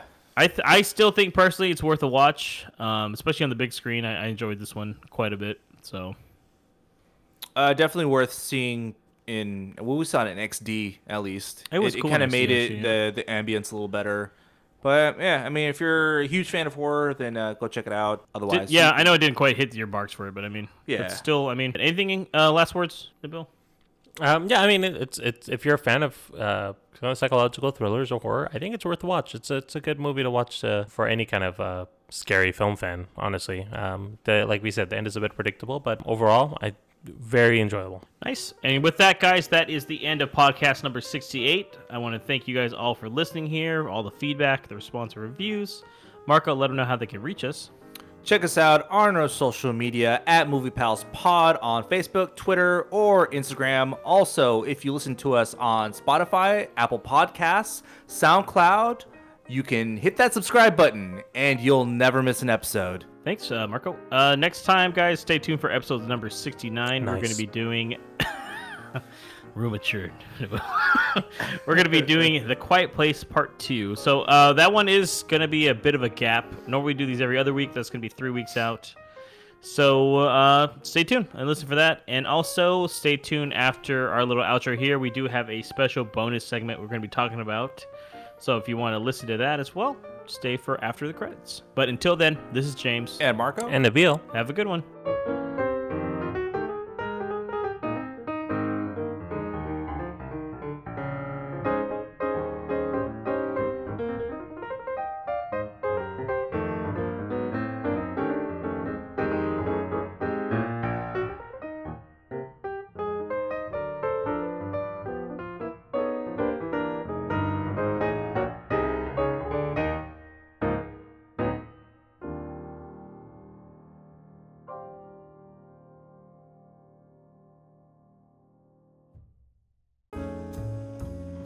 After. The Credits. Hey everyone, this is uh, James here again uh, with uh, Marco and Nabil. So this is our new segment here after the credits. So it's kind of our bonus part because this kind of doesn't have to do with, I guess, guys. I'd say our movie watching for the most part. This is kind of Yeah. we talked about it last pod. If you guys stay tuned, we were. Uh, it's kind of called the quote unquote challenge, and I put up quotation marks that only Marco can see. So uh, this is going to be a segment where I don't really edit this part either. I'm going to try to keep it more kind of loose based. I think that'd be kind of so you guys can see what goes in. It's kind of a behind the scenes segment, I guess, is what I'm aiming for. Yeah, for the most part. Yeah. Something I a mean, little or- or- extra for everybody. Originally when we started this podcast we are going to do a variety of media where it wasn't just going to be movies and tv shows but we're also going to include video games and books and i guess TV uh, shows to the sh- point, but it, it's more of a challenge. This Yeah. segment itself, just kind of starting out, it's kind of a challenge. Like, hey, can you get this done before then? And let's see how it goes, right? So I know some people probably aren't interested in books, but our challenge last week or last pod was to read or listen to an audiobook or real book. See, slash real book. Real book. So the whole thing was it had to at least be 300 pages, and basically we announced what we were going to watch last time. And all we're going to do in this part is we're going to go over what we read or listened to, uh, talk about what it was to us, what we recommend, a quick little synopsis, and then we'll talk about our next challenge segment, the second of the three-parter. So let's start out. I want to start out with Marco actually on this one, but go ahead and let us know what you. I know you listen. We all listen to, it, by the way. Spoiler alert. Yeah, it was all audiobooks. Yeah. so i did the star wars book thrawn alliances which is book two in the new thrawn series mm-hmm. written by timothy zahn who's the original creator of the titular character thrawn and this Which I've book- always liked, by the way. What's that? That they they let him like join the new canon. Yeah, that's pretty cool. I, Yeah. I'm I'm glad that they let him reintroduce the character and that you know gave him the reins as far as what he wanted to do with this version of the character. Mm-hmm. So the book was released in April of 2017, and its written format is 448 pages long. The basic plot of the book takes place within two time periods. Uh, the main one takes place after season three of Star Wars Rebels, so about two years before Star Wars New Hope. Oh, really? And the other part of the story takes place after season five of Star Wars Clone Wars, so about a year or two before. Do they make it like apparent when that is, or is it kind of like you have to figure out by what they're referencing? Uh, you kind of have to figure it out, but you can tell. Okay. Be, ba- based That's on cool. the, the characters in each one of the, the time the time zones. The Oh, time nice. zones. The, the Time timelines. Yeah, Yeah, time nice. periods. Because uh, even though both of the stories are connected, they have to do with well, I guess. I guess this isn't really a spoiler. So one is really about like Darth Vader and Thrawn. The other one is Anakin Skywalker and Thrawn, and the parallels between those two. Gotcha. The basic plot of the story is Emperor Palpatine senses a disturbance of the Force. Surprise. Shocker. It's coming from the outer regions of unknown space. So he gets Thrawn, his uh, number one tactician, and Darth Vader, his number one enforcer, to go investigate what's going on. Vader and Thrawn shoot out to the unknown regions, which is where Thrawn comes from. So he's more familiar with those specific areas. oh, so this is okay. That's cool. That is during the Rebels thing. Then Yeah. So he goes out there. Um, well, this is b- before anything else happens in Rebels. Rebels. At this point, he's um, basically gone against uh, Kanan, the Rebels, and the Bendu. Yeah. So it's around that area, and it's very well known that you know Thrawn suffered one of his first defeats. So that's kind of looming in the background. They get sent on this mission when all of a sudden they get pulled out of hyperspace, and it's weird because somebody's using gravity wells to pull ships out of hyperspace in the specific region of space, which is near uh, the Batuu star system, and they're trying to figure out him and Vader what the fuck's going on and what's so important about this area that people are trying to prevent ships from using these hyperspace lanes yeah.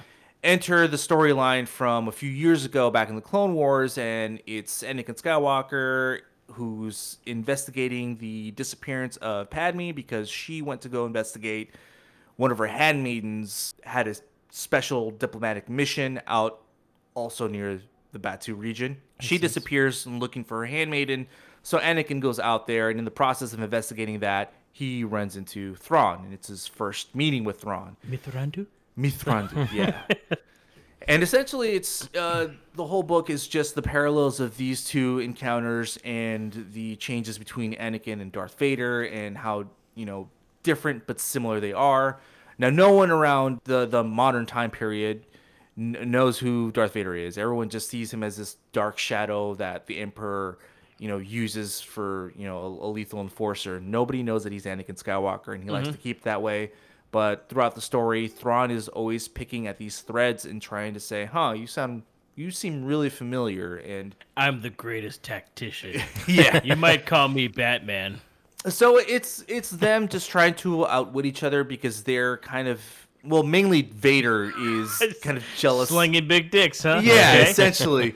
I see what they're He's kind of jealous of Thrawn because he's supposed to be, you know, the Emperor's right hand man, and who's this fucking outsider coming out here that we're, Yeah, yeah, that we're using for these war efforts and gaining the Emperor's favor. And so that's that's basically the gist of the story without me giving away too much. Did you like it? It was okay. You- first, before you that, did you like the first book a lot?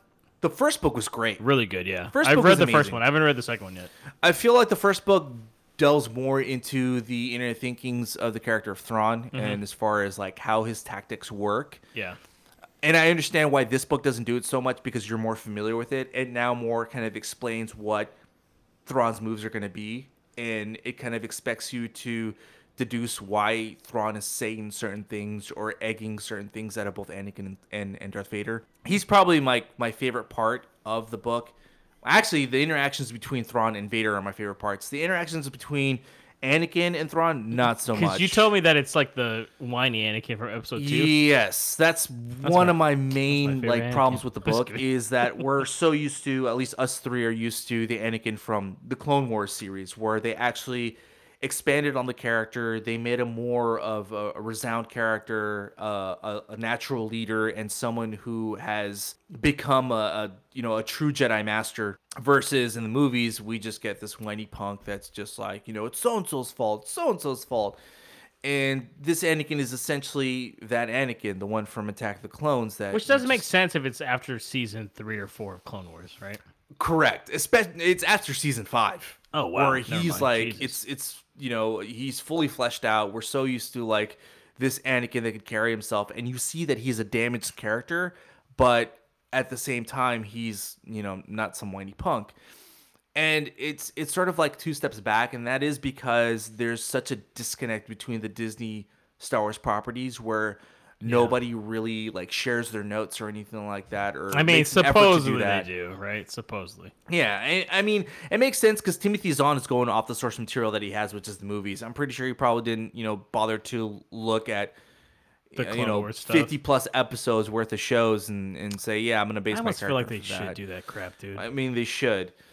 But um, the whole Vader dynamics, it starts off kind of like Vader's a little bit whiny, and then kind of like after chapter five or six, he starts to become more of the Vader that we know. And it's mainly just because he's letting his emotions and his fear and his anger get to him. But you start to see where he's grown and he starts to kind of ground himself and kind of use so does it got progressively better then? yeah, he uses his training to to outwit Thrawn and to say, no, my plan is better. I mean, did it get more enjoyable throughout the listen of it? Those parts did. The parts with Vader and Thrawn actually did. So when they had the flashbacks, it's like fuck. yeah, the action sequences are pretty cool in either time period, either Mm-hmm. with Anakin or with Darth Vader and, and Thrawn.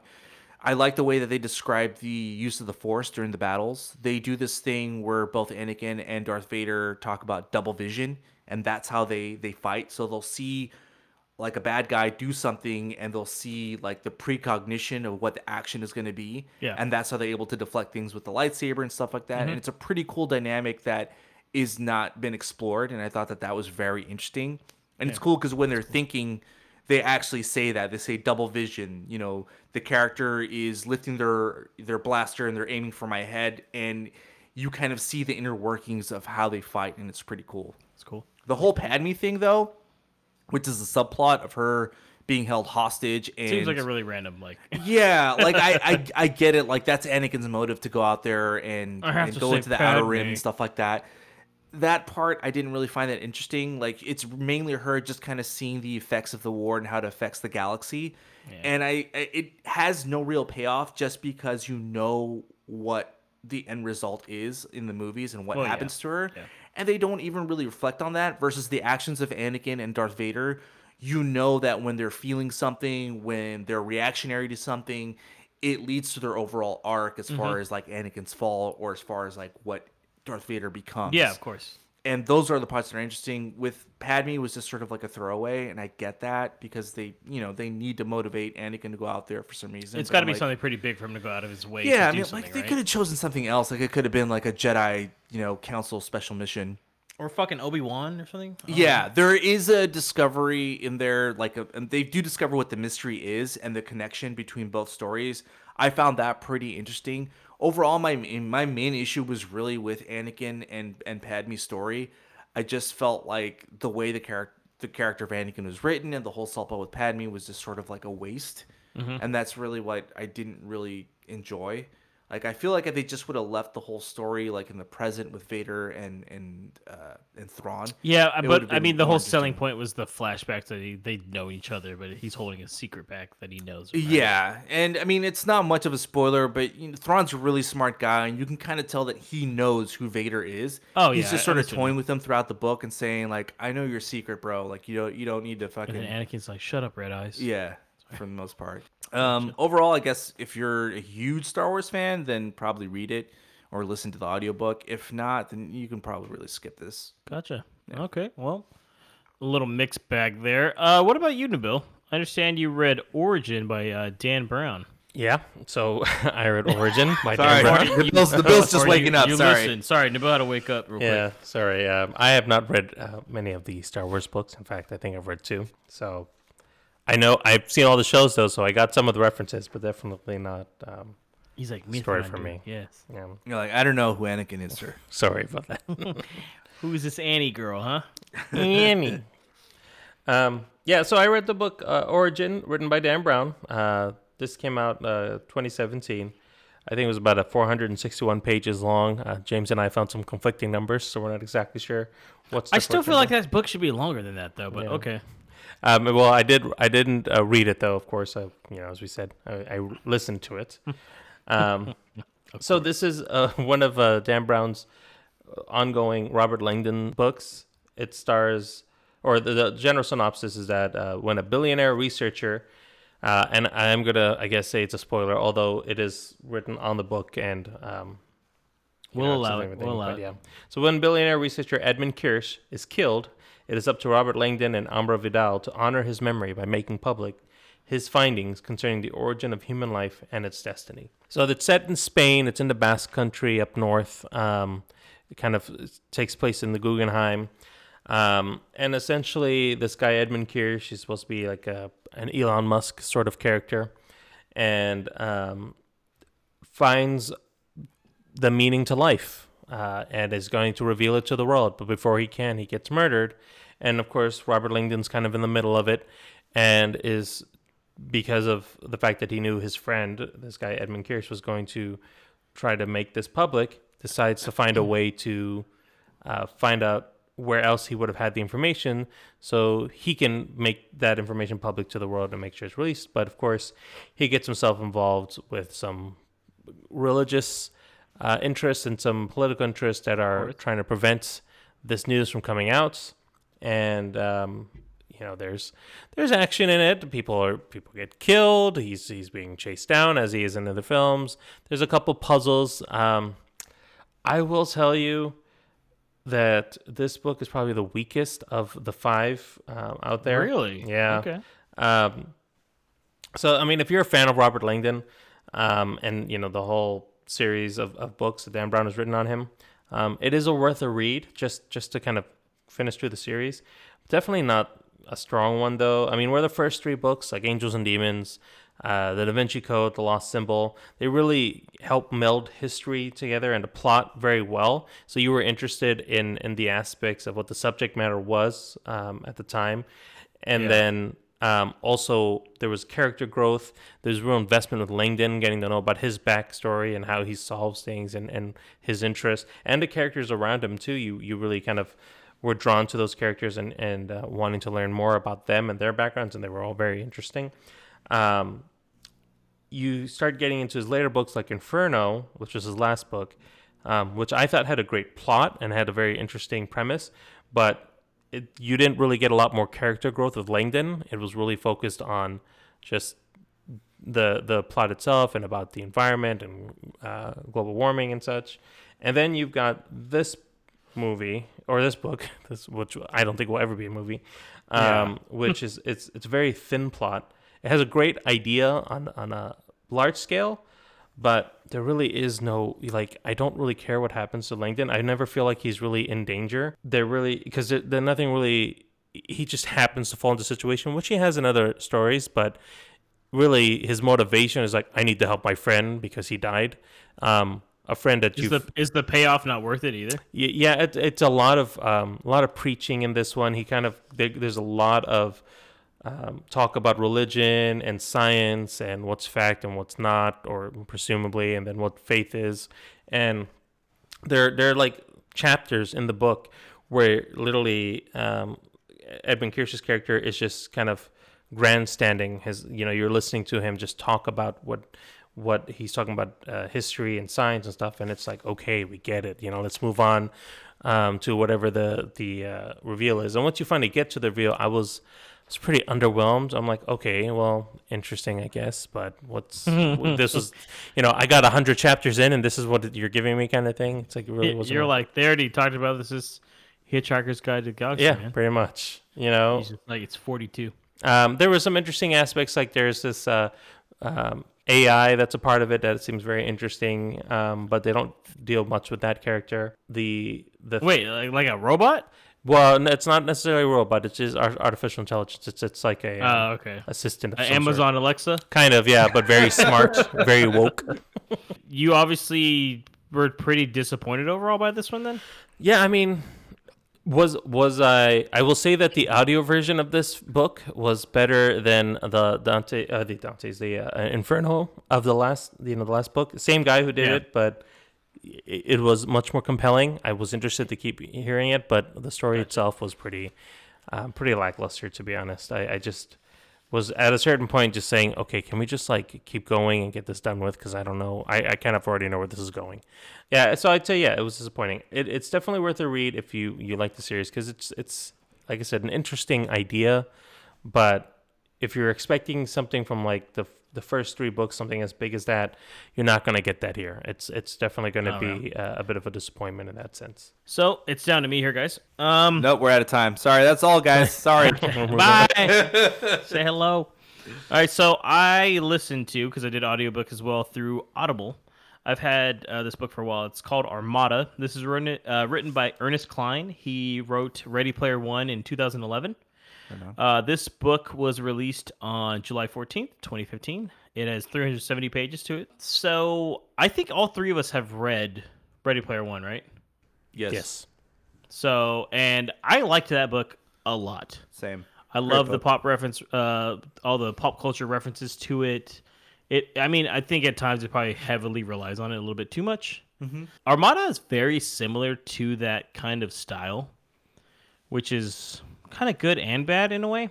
Like I got through it really quick, but it was a movie that I think I was kind of hoping for a little bit more, especially after how much I liked Ready Player One. So this book is about a kid. He's 18 years old. He lives. It's kind of set in present day, a little bit probably beyond. It's supposed to be set in like 2018. So when it came near- out, the nearby future. Yeah, it was 2015. Is it 2018? but- Quote unquote. yeah, quote unquote. He is a guy that uh, he's like his dad died when he was young. He lives with his mom. He plays a video game called Armada, where it's like a flight simulator kind of game in space, and it's a kind of like he's really good. He's like in the top ten ranking in the world, right? Sounds very familiar. Yeah, trust me on that. And the thing is, well, there's a little bit more to it than that. Thing is his uh there's like two games that are really popular. It's called Armada, one's called Terra, where it's more of like a mech game, like on the ground kind of forces. So what happens is one day it kind of just takes a sharp left turn. Obviously, like uh, a UFO shows up, like an unidentified ship. He sees it. He thinks he's going crazy. He's like, "Oh, this is nuts! Like I've been playing the game too fucking long. Like that's a ship from the game. Like I just saw an enemy ship." Oh shit. And then when he's at school, uh, he basically is picked up like a a. I'm not trying to spoil it. Yeah, I am eh, to a point. It's not really spoiling it, but there's a, a Earth Defense Force team that kind of comes down and picks them up and reveals to them that hey, the game that you've been playing is actually like a simulator, and because you're in the top 10 this is something where basically we're taking you and the best people and we're to let you in on a secret and it's it's pretty nuts right so they reveal wild. they do it it's wild as fuck they they reveal that there's aliens on the planet uh the moon of europa planet uh moon of jupiter that have been like slowly sending ships out every year since like the end of world war ii Jesus. and basically every time they've been playing the game, it's actually real stuff going on. Very Ender's Game like, by the way. very Ender's Yeah, I was gonna say yeah. Trust me, I was very aware of that. I was like, okay, sounds like Ender's Game. Except Ender's Game, they're getting tricked the whole time. Spoiler for Ender's Game, guys. And they're not aware of it until the very end. Like, wait, that was the mission? But this one, they're like, we know what's going on. Yeah. And it's revealed that basically the alien force are sending like an ultimate armada to the planet Earth to destroy them once and for all. But the thing is, Zach is kind of a pretty smart kid for the most part, and something about this entire scenario just seems really familiar to him. And I'll leave it at that. There's the, there's a bit of a twist to the entire book itself, which is actually kind of cool if you think about it. you just piqued Nabil's interest right now. Will's like, yeah. what a twist, yes, as he twirls his mustache. Yeah, show me. Uh, I liked most of the book. I'd say I like 80% of the book. The book is really well done. I think Ernest Cline has a really good way of implementing like the pop culture into his books. nostalgia, Just like yeah. yeah, just like Ready Player One. This one's a lot more up to date from Ready Player One, I think, because it's. I think Ready Player One relies a lot on older games, kind of Atari games, moving forward to a point. Right. The movie more so Common Day, but they kind of had to change it up to incorporate more people. And the only thing is just that Zach Lightman, as opposed to the hero from Ready Player One, isn't as likable though. Like he's older than the kid from Ready Player One, so he's more of an adult, right? So because he's eighteen, and the whole book actually only takes place in the matter of like two days or something. Oh, really? That's While, wild. while Ready Player One, I believe, was like like months go on, yeah, right? went on I think at Yeah. points where he's like, I can't find the Easter egg, and they're trying to. I mean, I remember like it goes on for a while. Uh, this one, yeah, it's two days, like straight. Like it's from the beginning, some stuff happens, and then the next day it's done. And I have to say that I was talking to Bill about it. That there's a point then listening to it, like I only had like two hours left, and the alien still hadn't showed up. I was like, what the fuck is going on? You know? And I Where the goddamn aliens? where the aliens at? They gotta go kill these guys. They gotta get into their little spaceships. I think it's really anticlimactic, the book. Oh, Overall. I didn't like how it ended. That's all the whole thing is like the way it ends is very much like, why do I care about this? Right. And why is it happening this way? Which is hard to explain because I don't I don't there is a pretty big twist in the entire book. And I'll say this much: I think for the most part, since you guys did enjoy Ready Player One, you probably would still enjoy this book. Uh, it was easy listen because uh, once again, for the I mean, I'm pretty sure for all the versions, but Wil Wheaton narrates this one as well, and he narrated Ready Player One, and I think he does a really good job of kind of incorporating different voices for people and kind of talking about what's going on overall. The way that he narrates, I really enjoy Yeah, it's true. and I don't know. It's just something. To, I like how all three of us were like lukewarm on our books. I mean, I if I'm being honest, the, the the ending to my book was a little bit anticlimactic too. Yeah, was just dude. I literally was like, man. and I was like at the gym running when it happened. I was like, yeah, that's it, huh? That's like, kind of how I felt too. like I was literally, wow, I was just okay. like, wow. I guess I'll just start another one now. Like, I was like, uh, I woke up and I was crashed against the you know center divider, and I you like, woke "Oh, up. You're like, shit." where the fuck am I? Is the book? Did he find out it's Anakin? With tears in his eyes, Mark. just said- Unlimited power. he just yelled out. He said, "Mithrandu." yeah, but I mean, they supposedly this movie's this book's being made into a movie as well. Oh, is it? So- well, Ready Player One Yeah. did do well. So Ready Player One did well, but the thing is, Ernest Cline is working on a sequel to Ready Player One now, which actually I kind of like because I really like the characters in that book. Ready Player Two. Ready Player. I mean, don't be shocked. Start Player select, two start. up, down, up up down down left The right, left, Konami right. code. BA start. My God. Hey, R.I.P. Yeah, RP. Dude passed away. Yeah. Um. So I mean, it's one of those things where I enjoyed it probably more than you guys enjoyed your books, but as like opposed to the previous book, just like Marco's with his previous one, the like I know mine doesn't connect to the other one at all. Spoiler alert there, so you don't have to think that it does connect. But I know Marco's like he came from the first Thrawn books. Uh, really good, you know, and it's hard because that's his continuation supposedly. Mine is for the same guy, and it has the same kind of themes to it all. But it's just like God, just it- overall, this Ready Player One is just a better book, man. Yeah. the book moves too fast. Like the fact that it all happens in two days. It's kind of like Yeah. it's like, dude, truthfully, no one would be able to adjust to something like this this so quickly. Yeah. hey, by the way, those aliens are real. Like, wait, what? I like because they have um they he always incorporates too like famous people or real people in his books too, Yeah. Which is kind of cool. Like, uh, what's the guy that originally did the uh show that Neil deGrasse Tyson took over for? Carl Sagan. Yeah, Carl Sagan's in his book, for instance. That's dope. Which is pretty cool. I like that whole sequence. that Carl Sagan knew about this for like decades, and the reason why he was in on it was because they were helping him fund his stuff too, and in the hopes that they would try to find a, a pe- like broker peace with the aliens. Yeah. So it, I like stuff like that. That's cool, but they don't focus on it enough, man. So yeah, for the most part, guys, I was pretty, pretty lukewarm. Man. So overall, how did you guys like the challenge? Was it easy? Was it hard? Was it? I found it pretty easy. I did this while I was building Legos and shit. so I Yeah, got through it in like yeah, three I nights. saw. I was like done. So yeah, I mean, it, I thought it was fun though. I haven't listened to audiobook in a while. I I, I liked it. Uh, it I just wish my book was a little to better. go through my library and finally like, you know, I have knock- that Thrawn book by the way, and you're not really selling it. Yeah, you don't no, read this. uh, I mean, I mean, I'll do it though. I have it though. I was, I was like, you ah. underestimate my I was, power. like, I was like, damn, I hope it's good. But then you're like, telling me this. I'm like, never mind, it sucks.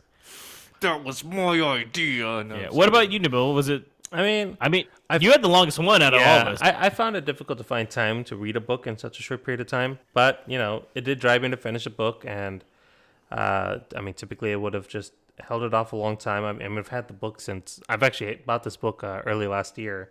So, Oh, wow. Um, and then I bought the audio version because I, as I was reading, I was like, I'm not going to get through this in time. yeah, same. I I started reading the digital version of the book, and then I was like, wait a minute, I think I also have the audio. I drive a lot for work, and I'm like, this is just way more fucking convenient. Stuck in traffic for like an hour. and a yeah, half. mine's either driving or working at a desk. I just turn it on while I'm like doing spreadsheets and stuff. I'm like, yeah. So, yeah, it, I mean, it it was it was fun that we went outside of our comfort zone and did something different for the Yeah, pod. because just like Nabil said, I would have waited probably. I would have probably spread this out longer. Like this would have taken me like a month to listen to. Plus, like, how many times have we done movies in which we've read the book prior to it, and we I was talked even about it, thinking so- that. Other than Ready Player One, I don't think we've ever. Well, it That was Oh, but well, that only was me and you though. Yeah, the last book yeah. I read was for a for a movie. And It Ready actually- One. Well, I also did the the The Natalie other Portman one. What was that one? Yeah, Armageddon. No, Uh, no, Annihilation. Annihilation. Annihilation. I was almost gonna do the second book in that series because Maybe, it's a yeah. trilogy too. I, You said it was better than the movie, so. Yeah. Although, yeah, the book is great. I read that book twice. I'm gonna read the uh, graphic novel for Bloodshot. That's uh, what I'll be doing next. It's. I want to have an Nabil, audiobook of the uh, novelization, yeah. and Vin Diesel narrates it. I don't think that's the next challenge. yeah. So speaking of which, guys, our next challenge here, uh, because we randomized before, we actually revealed what the, the it was last time. It is a TV show. So this is gonna be because we have three weeks. We I made it. I made. I mean, I, I guess I did it without asking, but whatever. Uh, so it needs to be at least ten episodes long. If the show's less than fifty minutes, it needs to be at least thirteen episodes. If it's fifty minutes to an hour on average, ten episodes is fine. You know. So it's got to be a new series. You can't do like season two. So Marco couldn't do like season two of The Punisher or some shit. Nabil couldn't do one of his British shows. I don't know. um, so it's a start, a fresh start, just to kind of start something new, just to open up your mind and just get to it, so you can talk about it on the after the credits second section next time. So uh, we will reveal it what we're going to do here. So starting with you, Nabil, what is the show you're going to watch? I'm gonna watch. Uh, it's a new Netflix show based off a graphic novel as well called Locke and Key. Damn, that was on my list. Was it really? well, that means I'm not doing lock and Oh, key. Nice. No, no, no, that's totally fine. I had more than one just in case. Yeah, um, it looks interesting, and um, I, I don't know if it's creepy or if it's you know wholesome. I can't really tell, and I'm interested to find out about it. Very nice. Uh, what about you, Marco? I will be doing the DC Universe's Titans. Excellent. I I'm interested to see what you will say about that one. So, guys, mine basically, I was gonna choose. Well, I did have Locke and Key as one of my options, but I, you know, I left it just in case. But it's either gonna be. Uh, I have two choices here, so I'll make the decision now. It's either Dark, the I believe it's a German horror show that it's also on Netflix. It's supposed to be very similar Oh, yeah, I've seen to that, Stranger yeah. Things, or Dark Crystal. But you know, guys, I'm gonna go Dark Crystal because sometimes I watch these while I'm doing things, and I can't read subtitles when I do that. So I'm gonna go with the Dark Crystal uh, television show. That's ten episodes long, uh, which is a prequel to the uh, movie from the '80s. So I just watched the movie like a week or two ago, but it sounds like I probably should have waited and watched it afterwards. So, uh, so yeah, I'll be doing the Dark Crystal. Awesome. Very cool. Choice. So, guys, that's it. That's the end of the show there. Stay tuned for our next time when we will be talking about our uh, TV show segment uh, at the end. So, until then, this is James. And Marco? And Nabil. Have a good one.